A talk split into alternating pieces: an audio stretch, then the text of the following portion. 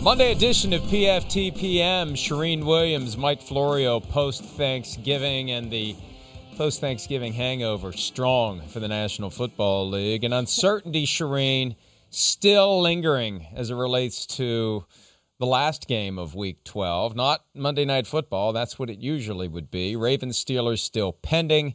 Tuesday night's game reportedly bumped to Wednesday night. We're going to break that down every which way we can coming up over the course of the next hour. But before I say that, I say hello to you, our audience enjoying the program on Peacock, and hello to Charean Williams. And as Chris Berman would say, let me be the last to wish you a happy Thanksgiving. Yeah, same to you, Mike. It was weird not being on for a few days, but we're back, and there's obviously plenty of news to report today. I'm just told that practice will happen tonight for the Baltimore Ravens. They will have their walkthrough, even though the game has been postponed from Tuesday to Wednesday. That capped a fairly active hour of information that I was getting about critical mass that was arriving for the Ravens and the Steelers. What I had been told by a very good source connected to the union, as opposed to my usual not very good sources, but that never stops me, is that th- there was fear that Ravens players would say, We aren't playing, period. We refuse to play. And that would constitute technically a wildcat strike. Now, every collective bargaining agreement has a provision that says there shall be no lockout, no strike during the term of the deal. It's only after the deal expires that it becomes legal for management to lock out the workforce or the workforce to go on strike. But under certain circumstances, and I don't want this to turn into continuing legal education for anyone out there who needs a labor law credit, under certain circumstances, the workforce can say, We're not working and usually in a industrial setting, it arises when there's some sort of a safety issue. And Charean, there's a safety issue here in the minds of the players because they look at not being able to gather, not being able to practice, not being able to prepare as a potential safety risk for them when it's time to play the Steelers, especially when you're calling up all these guys that don't have a lot of experience who are being thrust into a, a new role. Peter King pointed out that the guy who's playing center for the Ravens, and I don't even remember who the guy is, I mean, he's going to be nose to nose with Cam Heyward for crying out loud. And the guy's never played center in the NFL before. That's the kind of physical risk you're getting into. So the Ravens said, we may not play. The Ravens players said we may not play. And it looks like the NFL blinked and said, okay, we'll move the game to Wednesday and give you a chance to prepare between Monday and Tuesday sort of seems like a Hail Mary for the NFL right here, Mike, that they had to do this. They had to give the Ravens more time, even though I'm sure that's not what they wanted to do. They wanted to play this game. And in some respects, I'm sure they feel like they're giving Baltimore a little bit more of an advantage than they should have. I don't think they are. Baltimore's still going to be short-handed. And if I'm RG3, I am scared, as you said, of my physical health going into this game because with that offensive line and the lack of offensive linemen that he's going to have, starting offensive linemen, his health would, would seem to be in grave danger going into this game against this defense. And you know, I, am sure the Broncos are sitting here today too, right now, probably thinking, why didn't we think of this yesterday and refuse to play yesterday? Not quite the same circumstances, but it was in the sense that they had no chance in that game yesterday. Just as I think, I don't care how far down the line you move this game, unless you move it to week 18. Nobody's giving the Ravens a chance to win this game, Mike, with, with all the guys they still have on the COVID list. This is high stakes poker for the players to engage in. And in hindsight, maybe the Broncos players should have risen up and said, we aren't going to play in this game with no quarterbacks. Now, what did happen was Broncos management, from CEO Joe Ellis to GM John Elway to coach Vic Fangio, lobbied the NFL aggressively to bump the game back. I'm told until today, because technically they could have gotten the three quarterbacks who weren't positive for COVID 19 back today, Drew Lock, Brett Rypien, and Blake Bortles, the league said, no, we're not doing that. We don't postpone games for competitive reasons. Okay, fine. But if the players had said, we're just not going to play, that's what would have raised the stakes here. And who knows what the league would have said? Because if you're the players, what you're doing is you're going all in with your game check because the Broncos players got paid for Sunday by playing.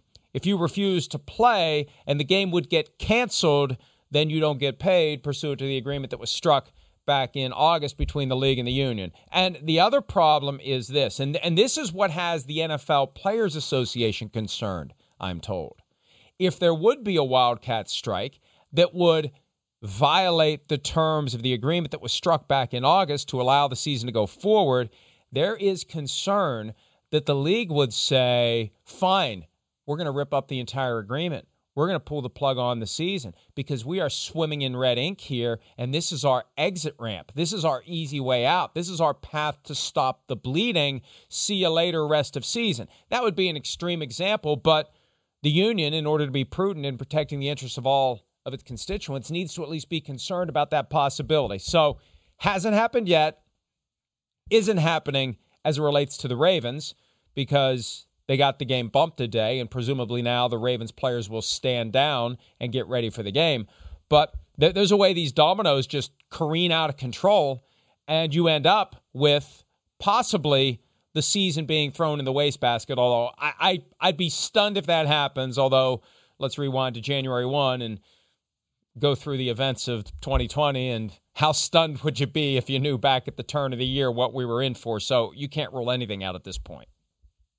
It's crazy, Mike. I was just thinking about that. All the things we're talking about today. Who would have dreamed, you know, a few weeks ago, even in the midst of all this, that we'd be talking about what we're talking about today? It's just incredible. This whole year, this whole season, everything's just been incredible and crazy. And, you know, we were texting on Saturday, and I, I texted to you guys that I felt like this was a house of cards, and it really felt like it was about to come down for the NFL between the, the 49ers situation with being kicked out of their stadium and, and, their practice facility, and then with the Ravens, all their positives, with the Broncos not having a quarterback, it just seemed like all the buildup for the entire season has come down to this. And the league has been, in, in my view anyway, lucky to get to the point now where they have not had a, a game postponed to week 18. But it's really looking like we are close to either hitting the pause button or moving to that week 18 as, as things continue to develop. It's just been a, a wild few days. Yeah, and and the week 18 scenario, and like so many other things that relates to this season, Charean, it has to come into full focus to truly understand what the potential issues would be. And I was playing this out today. Okay, Ravens Steelers. It goes to week 18. It becomes the first game that moves to week 18.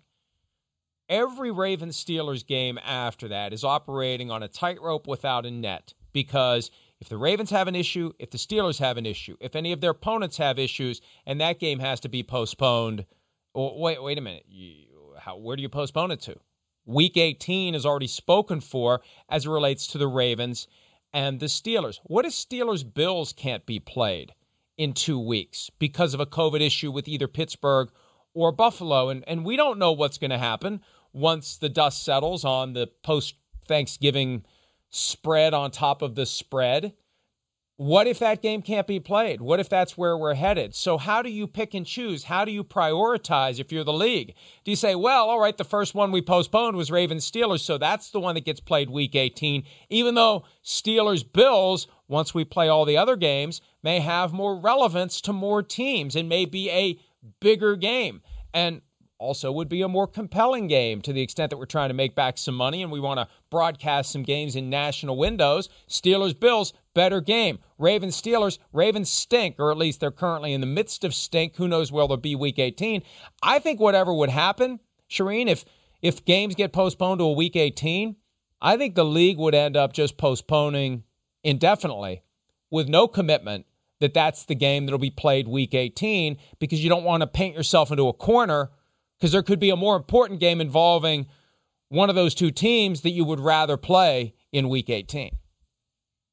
Yeah, and it makes perfect sense, Mike. And I think you've called it the nuclear option for the NFL, which is what it seems like. That is the, the worst case scenario for them. They don't want to do that. We know that. They want to try to get all these games in, which is why now they're going to jam this game in. You're going to have a game on Wednesday, and you're obviously going to have to move back that Steelers game that was set for Sunday. You're going to have to move that one back to Monday or Tuesday of next week. So now suddenly the Steelers are playing all these games in here. Forget the mini bye they were supposed to have. They're going to have a bunch of games here in a row, just as the Ravens are, if they can get these games in. But that's the hope that now that they can play this game on Wednesday and we don't have to have that postponement that we're talking about. And I agree with you. You don't want to do it because you don't know what's going to happen down the line. This might it's getting worse by the week. It's getting worse out in the communities, and now we've seen it getting worse within teams. The Patriots just today put Julian Edelman on the COVID list. Every day we're starting to see guys go on here, big name guys are going on, and you see what happened with the Broncos with no quarterback. I, all year long, the uh, and and I've, I've I'll admit I've got a, a touch of various disorders, and OCD is one of them, and it's been bothering me. This concept of having fewer than 16 regular season games or just any number of uneven games. If everybody plays 15 like 1987, fine. If everybody plays 9 like 1982, fine.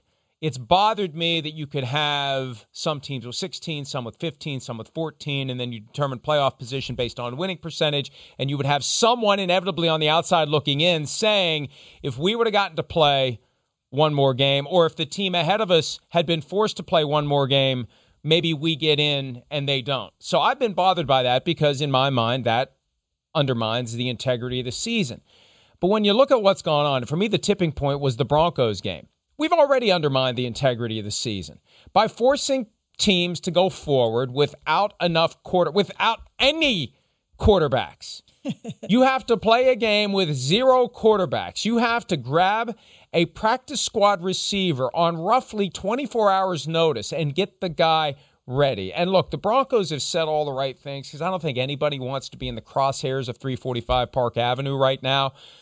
I think that within the walls of the Broncos facility, there are some people who are very pissed off. And there are some people who think that they got screwed. One of the reasons they think they got screwed, they're the ones who self reported the video of the quarterbacks in the meeting room for an approved meeting, even though someone from somewhere leaked it was an unsanctioned meeting. It was an approved meeting. And there was an issue for a small period of time with masks. And that becomes all of your quarterbacks are on the COVID 19 reserve list. And my understanding is that the Broncos informed the league of that on Friday. And it was like 30 hours later when they finally heard they won't have their quarterbacks. Gee, thanks a lot for giving us a fair opportunity to get someone else ready to play. So it's just, it, it for me, that's the moment where I've come to the conclusion I don't care if there aren't enough games, if there aren't an even number of games. There's already enough games because we had nine per team in 1982. Everybody's got at least 11 now, except for the teams that still are left to play this weekend. So we're fine. It's it's we're past the top of the fifth for the rain out in the baseball game, Charean. I'm not going to obsess over whether or not one team gets to 16, one team gets to 15, one team gets to 14. We, we, the hay is in the barn. Let's just do what we can to be fair to everyone, to be safe and courteous and respectful to the players. And let's just hope that they, they get into a bubble by the time the postseason rolls around so we don't have these issues every day, every day, every day. Well, and remember, Mike, we're going to go to the extra playoff teams too. If if we do, if that scenario does play out, we're going to have what eight teams in in each conference that go to the postseason. So. If, if you're not in that top eight, you probably don't deserve to go to the playoffs anyway. So, you know, the expanded playoffs are probably going to take care of that. I'm with you. I would have rather have seen the Broncos game postponed for a day or two or completely wiped off the schedule, whatever you have to do. But that was not a competitive game. It was not worth watching. I watched maybe two or three series of that one just to, out of curiosity of what the Broncos were going to do. But like you said, they didn't have enough time to prepare, even to go to a wildcat type offense or whatever they were going to do. They didn't even have time to prepare for that. And, and so it was blatantly unfair to the Broncos what happened. Now you can put it on them that they're the ones that took the mask off in the meetings, whatever you want to do. But it was not a competitive game. No one expected the Broncos to go in there and win with no quarterback, and they certainly didn't. They got blown out by the Saints, who what didn't even have 100 yards passing so it, it was a useless game and they've they've probably been now what two or three of these games when you just knew one team was going in there with absolutely no chance because of the COVID issues that they had. And I think we're looking at that same scenario for the Ravens against the Steelers. Even if the game's played on Wednesday, I'm not giving the Ravens any chance to win this game on Wednesday. Zero. They will get blown out. It, it was funny, uh, only because funny is the best way to react. Uh, because if you don't laugh, you end up crying. Earlier today on PFT Live, we pivoted from talking about the battle between the current GOAT and the future GOAT to Broncos Saints, with a receiver playing quarterback for one team yeah. and a tight end playing quarterback for the other team. Although I continue to be a, a Taysom Hill fan, I'm, I'm not going to sacrifice a good joke just because I'm a Taysom Hill fan. Um, updated news from Albert Breer of SI.com. The Ravens plan to fly to Pittsburgh Tuesday night after they find out about their COVID testing for tomorrow. The Ravens, one of the teams that is sufficiently close to the testing laboratory that they get their results far earlier than others. Some teams don't find out until early morning the next day. The Ravens usually find out by 5 p.m. Eastern, sometimes 6 o'clock, sometimes in that window of what, and, and it's obviously expedited now because of their situation. There was one additional positive today. It was someone on injured reserve. My understanding is it's someone that they expected as they deal with this tail end of the outbreak from last week. But they want to see if there's any more positives tomorrow before they put everyone in a plane. And actually, the plan is to use two planes. Not that that makes it any better, but at least you can spread out a little bit more in two planes. And uh, there, there likely will still be some trepidation if there are any remaining positives tomorrow. But that's the plan for now. It continues to be fluid, and it just shows you how determined the NFL is to get all the games played, that they haven't just said, forget it we're, not playing this game or we're, we're postponing it indefinitely with the possibility that we'll play at week 18, assuming there isn't a better option available involving one of these two teams. And Mike, this is a team that hasn't practiced in the last 10 days either. Presumably they're on the field now getting some work in, but they haven't had a full practice in 10 days. So it's incredible that you're asking them to go play a football game, an NFL team going to play a football game with 20 guys. I think we're up to 20 or close to 20 guys on the COVID list over the past week. More than 30 in the organization have tested positive, and they're going to play a game on Wednesday. Practice or not, starting quarterback or not, starting offensive line or not, get out there and, and go play. Yeah, and uh, we'll just see how it all continues to play out. And they have had walkthroughs, and this is part of the problem. This is one of the reasons why they ended up being shut down. Trying to get the game in Thursday, the league let them have a walkthrough last Monday, despite knowing there were multiple players who played on Sunday against the Titans who were positive, Mark Ingram and J.K. Dobbins, and then the league let them gather on Tuesday for a walkthrough, knowing that there had been positives from Monday. And it wasn't until they, they figured out that the situation was getting worse, not better on Tuesday, that they shut the facility. So they, they, they almost got a full practice in last Tuesday walkthrough, and it's going to be a walkthrough tonight. They're not going to go out there and, and you know put on the pads and, and do that. They're just trying to get themselves mentally ready to run their offense and their defense against the Steelers. But you're, you're right. At the end of the day, and and I don't I don't want to paint myself into a corner on this and say there's no way in hell the Ravens can win because who knows in the National Football League and they do have an actual quarterback playing, not a converted receiver in RG three. Uh, and RG3 has had success in the past, but I'd be stunned if this game's even competitive. We'll watch it because it's football and it's on TV, but uh, I, you know, this, the, the indications aren't there for this to be a classic chapter in the Ravens Steelers rivalry. Charean, you mentioned that Julian Edelman is on the re- reserve COVID 19 list. He was already on injured reserve anyway, but it's just indicative of what's happening. And another issue as it relates to the COVID 19 pandemic the San Francisco 49ers, who had become the Santa Clara 49ers, will now be the Glendale, Arizona 49ers for their next two home games. They will play week 13 and 14 starting next Monday night against the Buffalo Bills in State Farm Stadium.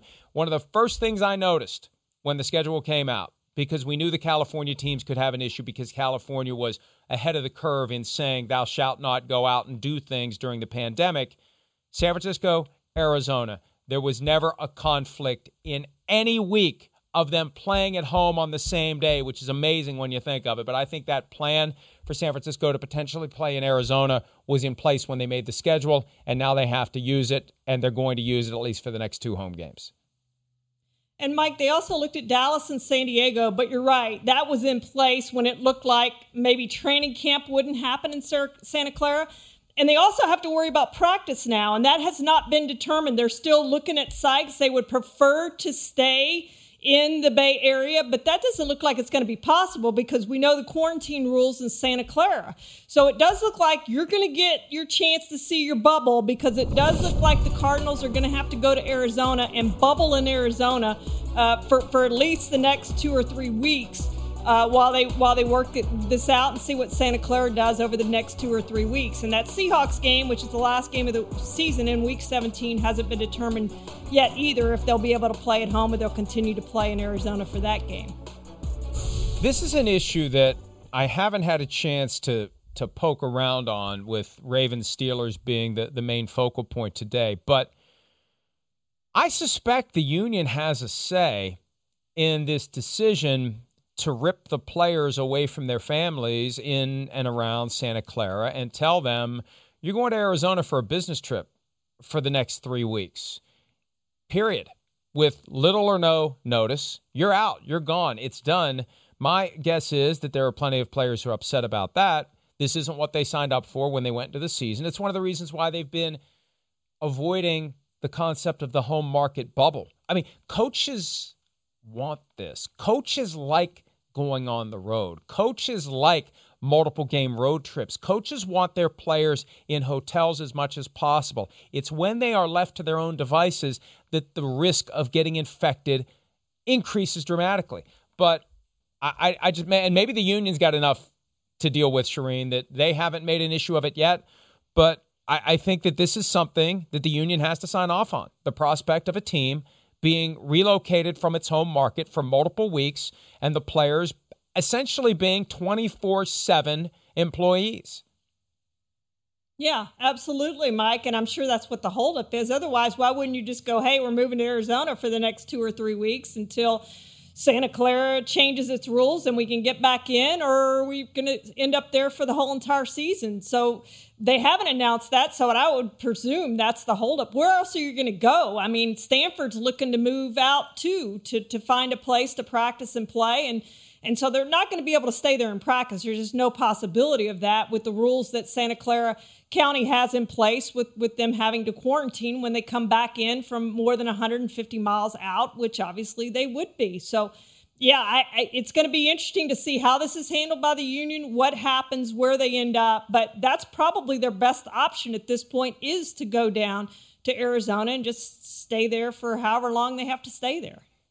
Yeah, they've announced they're playing the games there, but they haven't said where they're going to practice. That is the challenge. That is the issue, and uh, that that is something they're going to have to work out. But my guess is the powers that be with the 49ers would prefer to just take everyone to the Phoenix area and stay there for the duration of their home games uh, in Arizona. They have a road game in Arizona at some point, too, so they'll be playing plenty of games in Arizona down the stretch if that's how it all plays out. Quick injury note. Usually there are more injuries to discuss on Monday. I'm glad we don't have more to discuss. But Daniel Jones, the Giants quarterback, and yeah, the team isn't very good, but but they're they're still in the mix for the division title. They beat the Bengals on Sunday. Daniel Jones avoided a major hamstring injury. He's not ruled out for Sunday. Joe Judge, the coach of the Giants, said there's actually more question marks than answers right now We'll have to see how he moves around in a couple of days. There were indications last night, I think it was NFL media trying to get ahead of this, suggesting that it, it could be serious. Well, yeah, it could be serious. It could not be serious. A lot of it is to be determined as the week unfolds. But it's clear there's something not right. He left the game, tried to come back for a play, was clearly pulling at that that hamstring area. So, uh, look, hamstring. Maybe Joe Judge is just trying to be strategic like Bill Belichick would be, but you, you, the only thing that cures a hamstring injury is rest. And if he tries to come back and play, it's only going to get worse unless they keep him within a fairly tight range of motion. You know, maybe you can get away with doing a drop and getting rid of the football. But if you try to run, that thing is going to grab and you're going to be done. It, it, sounds like it's a strain, not a tear, Mike. I saw a report right before we came on. Uh, a strain, not a tear, but it does look like he's going to miss some time despite what Joe Judge said. And fortunately for them, they have a veteran quarterback and Colt McCoy, but the hardest part of the schedule gets going now for the NFC East leaders, as hard as that is to believe. Uh, they've got a st- tough stretch here, and if they're going to stay in that NFC East lead, they're probably going to need some NFC East teams around them to lose, and that's probably going to be very likely to happen too, beginning tonight with that Seattle Eagles game. Washington is the team to watch. Sorry, Charean, your Cowboys had their chance on Thanksgiving, but, but isn't it isn't it better to know now so you don't? Let yourself think, well, if this game goes this way and this game goes this way, maybe there's a chance. And no, just just let it be over. Nope. Let it be done. Go for get the, the Cowboys, pick. That's right. Go tank for Trevor or Justin or anyone. Just uh, forget about trying to win the division. All right, let's take a break. When we return, a mashup of some of my post game phone conversations from week 12. We'll do that next year on PFTPM.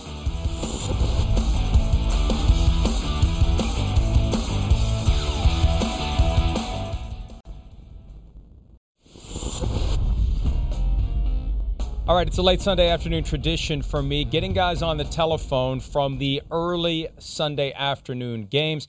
This week, Ryan Tannehill of the Titans, Josh Allen of the Bills, Jarvis Landry of the Browns. In that order, here's uh, some of the clips of what we discussed fresh off of the football field on Sunday. Hi, Mike Florio. How are you, man? Hey, I'm doing great. How are you? Good. Uh, congratulations on the win today. Why was today against the Colts so different than uh, a couple of weeks ago? The guys came out and, and played well. You know, I think you know last um, last time we played them a few weeks ago, you know, we came out and started well in the second half, and um, you know, just weren't able to, to put a full four quarters together. This team, uh, the Colts play hard. They they're able to battle back. They've shown it several times this year where they've been able to battle back in the second half and and that was an example of that. So we knew coming in that uh, we're going to have to play good, not not just at the start of the end, but for four quarters. And uh, that was our mindset coming in. Defense was huge in the first half, got some uh, you know big stops for us, and offense was able to score points. We came out and, and executed early, made some big plays. You know, defense had some big stops, and um, we just kept it going. You know, I think the, the ground game was huge. Obviously, Derrick was rolling uh, when Derrick rolls, we're usually in, in a good situation. So uh, have to give credit to the offensive line. They, they are getting movement and creating lanes up front for him. And obviously, you know, Derrick was, was doing his, uh, his V-type running that he always does. You had said a couple of weeks ago that Derrick's touches were down by design. He had 27 rushes today, 28 against Baltimore. Did that did that deliberately change, or it just kind of happened that way? Yeah, I don't know. I mean, that's probably a coach for uh, a question for Coach Vrabel or, or Arthur. But um, you know, Derrick's, Derrick's been rolling, and uh, we know as we get down the stretch here uh, into uh, into games that, that really matter in, in January, that you know we need Derrick to roll. So um, you know, I think obviously it's important for us to, to keep him going, and, that's what we want to do. One thing that I've been saying all year long is that you you look different this year. You seem different. You have a confidence. You have an air about you that's stronger than it's been in the past. Do you feel different this year than you have in other years of your career? You know, I don't feel a whole lot different. Obviously, I'm the I'm the old man around. I played a lot of football, seen a lot. Um, you know, been through a lot. So uh, I've learned from every experience that I've had, and um, you know, I am where I'm at today because of all of those things. So uh, just want to keep you know pushing the guys around me and and uh, find a way to win games. How much do you balance conscious awareness of trying to avoid getting yourself in a spot where you could get hurt versus just going out there and playing and, and not worrying about what may happen? Um, I mean, again, I think that's what's coming coming with maturity and understanding of, of the game, um, respecting the, the, game of football itself. Um, you know, obviously sliding when you you have to slide, not trying to do too much when you don't have to. Obviously, there's certain times where uh, you need it to happen. Uh, you know, third, fourth down, whatever the case may be. But um, you know, I'm just trying to do whatever it takes for, for us to win football games. And as I get older, you know, the best ability that I have is availability for this team. You guys aren't bashful about using trick plays. Who came up with the one today with Cole Beasley throwing the touchdown? That was uh, that was Coach Daboll. You know, he watched that against NC State, or I think it was NC State that ran it. It was the uh, it was the Wolfpack, right? That, yes. That was our play call. So, uh, you know, did a good job making sure I was throwing it behind me, and Cole did the rest. Um, threw a good ball to Gabe, and uh, the rest is history. How hard was it for you to get past the way the Cardinals game ended?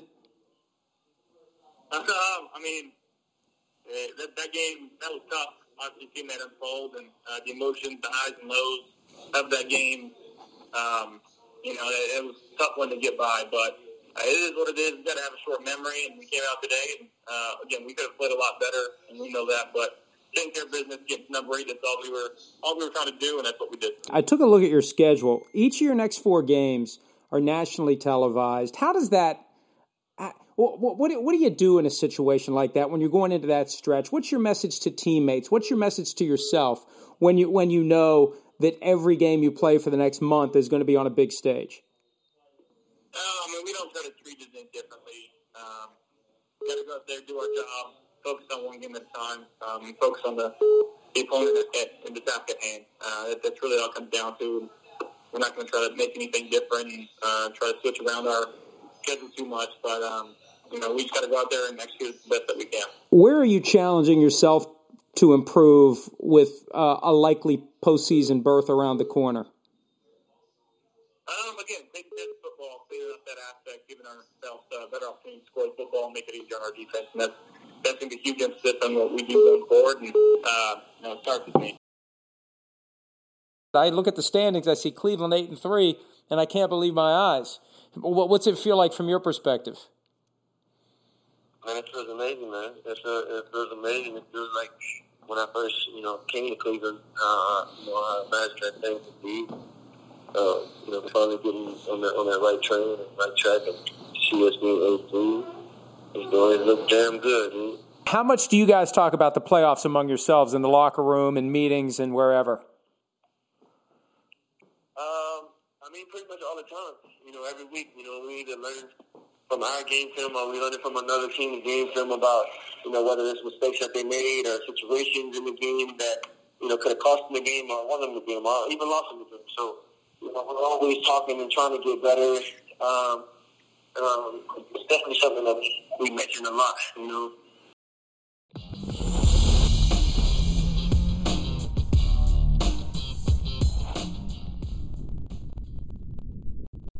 Adam, why did you take over the play calling? I didn't take over. We did this. We've done the same thing the last four games. We, we were watching Dowell for the whole game. He wasn't doing anything. I mean, he was just standing there. He he tells me it's not hard. This is not hard. We go through it the, the drive before. Hey, these are the three plays. I do the third downs. So what happens after the three plays when you have a series? Because we were watching one where Dowell was talking to Frank Pollack. He wasn't calling the plays. You were. What part of the game was it? I want to say that was the third quarter. Yeah, when we got down, then I, I was trying to do some of the two minute stuff. That is a man who knows that it's over, right? It's over. It's just a question of when. Is it during the season? Is it after the season? But he knows what's coming. And I think at this point, he probably would welcome it. And frankly, if I was on track to become the third coach in NFL history to go 0 16, I would want to be put out of my misery before the 16th game rolls around. Maybe that's the ultimate punishment, Charean. You have to be the coach for all 16 games. That's your punishment for coaching an 0 16 team. Yeah, as I'm sitting there listening to that, I'm thinking, yeah, I don't want to take credit. Credit's not quite the right word for this offense either. I'm throwing somebody else under the bus myself, but whatever they're doing is not clearly not working. Yeah, and look, it just continues for the Jets. They've had opportunities. They had their chance a few weeks ago against the Patriots, and it just feels like it is uh, rocketing toward 0 16. The best they could hope for is maybe to come up against a team that loses all of its quarterbacks the day before the game. Even then, that team would be a three and a half point favorite over the New York Jets. the Houston Texans losing one of their best receivers for the rest of the season. Will Fuller suspended six games for a PED violation. And look, PED violations don't happen as often as I believe PED violations are actually occurring. They do they, they do a good job of staying a step ahead of the testing, but every once in a while someone gets popped. It would be naive to assume that players, given the money that's at stake, aren't doing everything they can to stay on the football field and recover quickly from injuries. Will Fuller, who's had a history of injuries, having a, a pretty good season, making an impact for the Texans. Now he's gone, and Deshaun Watson basically is left with Brandin Cooks and Randall Cobb now that they've cut Kenny Stills. Yeah, it was probably great for the Packers that they didn't trade for Will Fuller, right? Because they he's suspended for the rest of the year, becomes a free agent in the offseason. So not good timing for Will Fuller, not good timing for Deshaun Watson, who's having a heck of a year, even if it's buried under everything else as bad as the Texans are. He's playing great and has stepped up to the next level, but now he's going to have to do it without Kenny Stills and without Will Fuller. Good luck with that, Deshaun Watson. I, I haven't seen enough of the details yet because this is all happening while we're on the air with Will Fuller. But if his appeals have ended and the six games begins now, and I assume that it does, it's entirely possible that the Packers were aware of this possibility right. at the time when they didn't trade for Will Fuller. And it actually helps the Texans avoid the balance of an eight figure contract for the rest of the year. They they were still kind of trying to pull their way back into playoff contention, but four and seven, I don't think that's going to be nearly good enough. Nine and seven, if they, even if they run the table, likely won't get them into the playoff field in the AFC. All right, a little Monday afternoon quarterback. How about this one? And we we saw the Cardinals up ten to seven, driving. Fourth and goal from the one yard line with three seconds left in the first half. And uh, Uh, we lost Charean. Uh, they they decided the Cardinals did. Instead of kicking the field goal that would have made it 13 to 7 they decided to get the walk-off touchdown and it did not work. The Patriots stuffed it. And something Simms said yesterday while we were watching the games and I think he's absolutely right a 10 point lead at that juncture of the game may have been more than what the Patriots could have overcome. But it ended up being one of the pieces in the puzzle that led to the Patriots upsetting the Arizona Cardinals. Jarring to see a team like Arizona favored to win in New England, but that's the way it's gone this year for the Patriots. That's the way it's gone for the Cardinals. But now the Cardinals 0 2 since the Hail Murray of 15 days ago, and they are in danger of tumbling out of the playoff picture altogether in the NFC. The division, highly unlikely at this point. Wild card spot, possibly slipping out of their grasp as we have teams like the 49ers and the Vikings making a late push toward the end of the season. Cardinals and Buccaneers need to be worried that playoff spots that we thought were presumed to go to them could end up over the final 25% of the season going somewhere else. All right, the Carolina Panthers had the Vikings beaten. The game was eh, eh, it was an amazing game from the perspective of how quickly the momentum changed. The Vikings score a field goal to go up 10-7 at halftime. They get the ball to start the second half. They could go up 17-7 and begin the process of putting the pesky Panthers away. Well, Kirk Cousins gets sacked. Ball comes out. Jeremy Chinn scores a touchdown. Next play from scrimmage for the Vikings. Dalvin Cook in a mess of bodies. Ball comes out. Jeremy Chinn scores a touchdown. Back to back plays from scrimmage. Chinn, defensive touchdown for the Carolina Panthers. Vikings kept fighting, though, to get back into it. And they made it 24 21. All they had to do was force the Panthers to punt, get the ball back, move the ball down the field, potentially tie it up. Chad Beebe fumbles the punt, muffs it technically. Panthers get it. And this was amazing. It, it, the game was over at that point, folks. Turn out the lights. Panthers have the ball, first and goal from the nine, with two minutes and 10 seconds left, and the Vikings have one timeout. So, Panthers run on first down. Clock goes down to two minutes. Two minute warning gives the Vikings a stoppage. Then, with two minutes left, second and goal from the five. Mike Davis gains two yards. Vikings take their final timeout, 156 to play. Well, at that point, if you're the Panthers and you run the ball and you don't score, you can take another 40 seconds or so off the clock, making it even harder for the Vikings to get down the field and take the lead with a late touchdown. Instead, the Panthers choose to throw the ball. It doesn't work. The clock stops on the incompletion. Field goal try makes it 27 21. Vikings end up having more than enough time, even with no timeouts, to get down the field and score the game winning touchdown. They had so much time that it gave the Panthers time to get themselves in position for a potential game winning field goal. I doubt that was part of the strategy for Matt Rhule when he managed the clock the way he did at or around the two minute warning. Here's Rhule's response when asked about that possession after yesterday's game. We ran the ball on first down, went to the two minute warning, ran the ball on second down to get them to use their last timeout. And um, had it been at the two yard line, I would have gone for it. You know, uh, at the three, um, we hadn't had much success with those type plays yet. So I figured take the points, make them have to score a touchdown and an extra point. Um, uh, you know, with with them having no timeouts left, so that was the thought process. Um, you know, had they had they scored with five seconds left, I would you know say maybe I should have run the ball on third down. Um, I thought we had a good play; he was wide open. We just weren't able to connect on it. I thought a touchdown would end the game. Um, fourth down, I just figured take the points, make them score a touchdown. They scored so quickly that I don't know that I can relate it back to any of those things. At least gave us a chance to have the ball back um, at the end.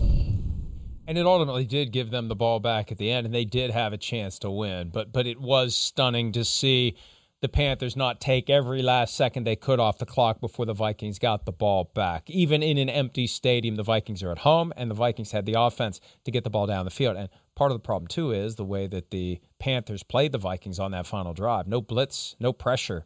Vikings carved them up. I mean, they were at the 10 yard line before you knew it, to the point where they left too much time on the clock for the Panthers to get in position to potentially win the game.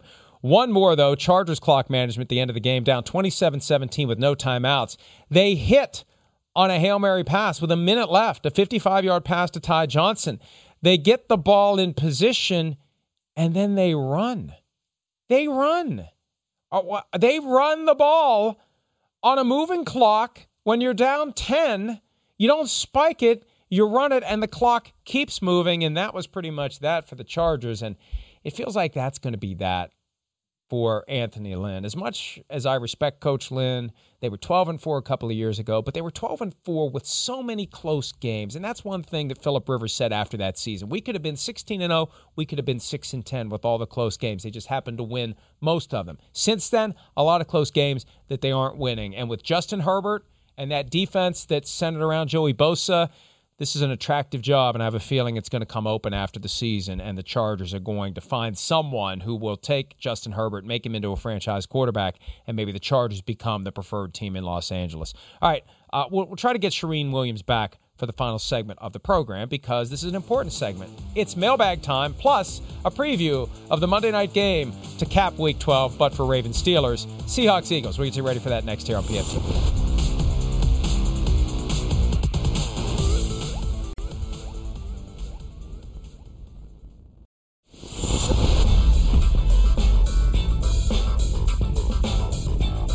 All right, mailbag time, Monday edition of PFTPM. Let's get right to it. And this is after two hours of PFT Live this morning and 49 minutes of PFTPM. The first mention that's been made, where'd we go? The first mention that's been, there we are, uh, that's been made of the Lions firing Coach Matt Patricia and GM Bob Quinn. The question comes from at JR the Boss Man Does the Matt Patricia firing finally end the infatuation with teams hiring Belichick assistants. Well, JR, the boss man, you're forgetting about the boss man in Miami, Brian Flores. He's done all right for himself, but for the most part, as I can't remember who pointed this out last week. I think it was Pete Demolitis who sent this clip. The the Bill Belichick coaching tree is basically the Charlie Brown Christmas tree. You put the ornament on top, yeah. and the whole thing falls over, Charean.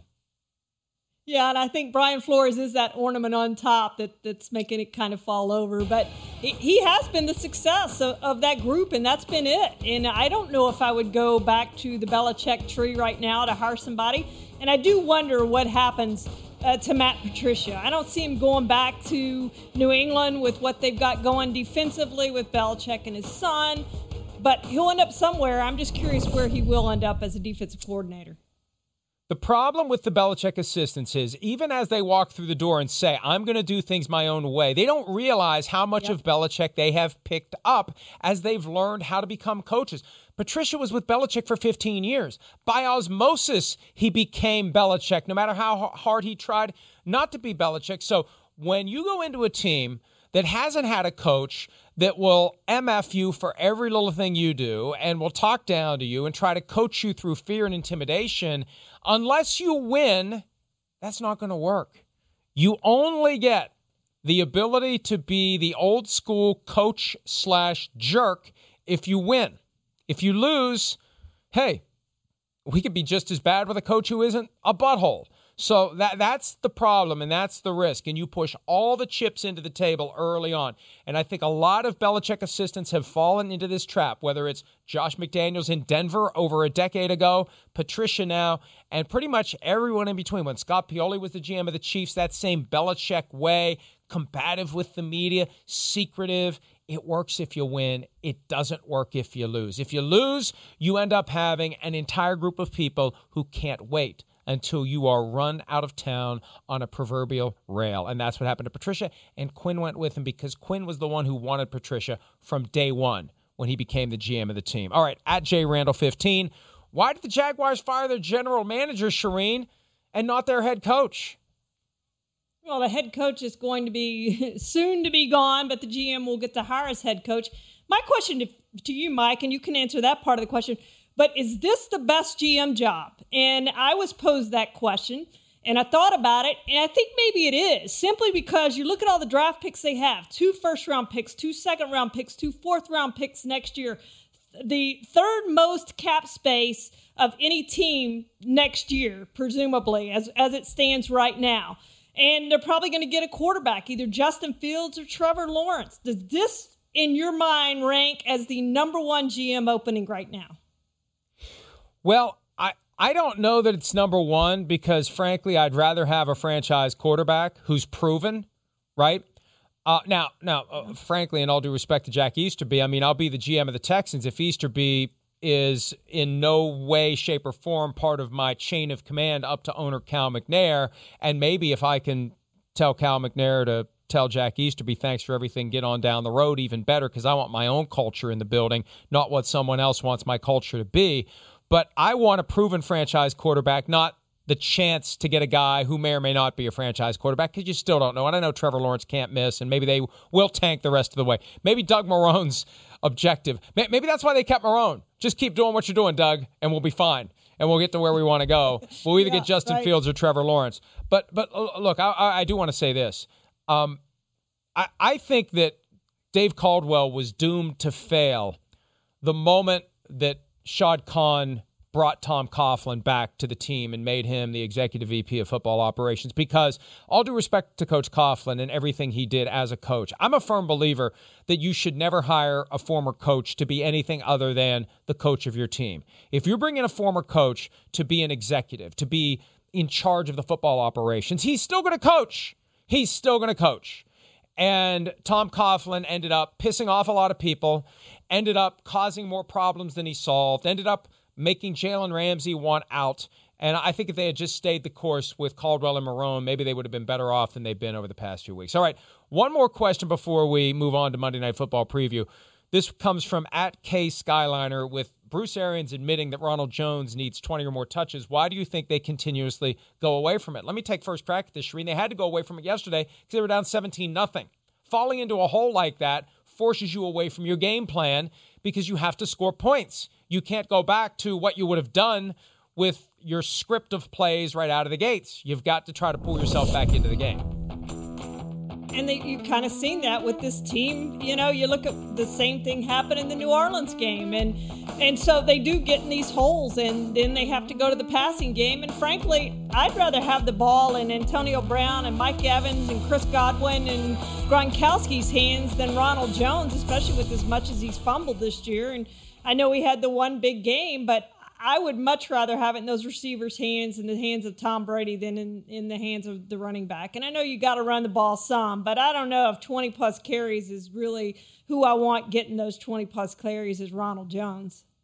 They've got to figure out this whole Bruce Arians, Tom Brady dynamic during the bye week. My guess is someone named Glazer is going to go to Bruce Arians at some point this week and say, Bruce, look, next year, we don't care if you come back we definitely care if Tom Brady comes back. We can't run him off. You better do what he wants because who cares if we win or lose a Super Bowl? We have a Super Bowl trophy. We want a stadium full of fans next year. So they, they need to get that on the right track. The Eagles need to get on the right track tonight. Three, six, and one. Chance to retake first place in the division if they could somehow beat the Seahawks at seven and three. How much Jalen Hurts do we see tonight? Give me the over under. I, will give you the snap total snaps for Jalen Hurts at quarterback tonight. Nine and a half. Over or under?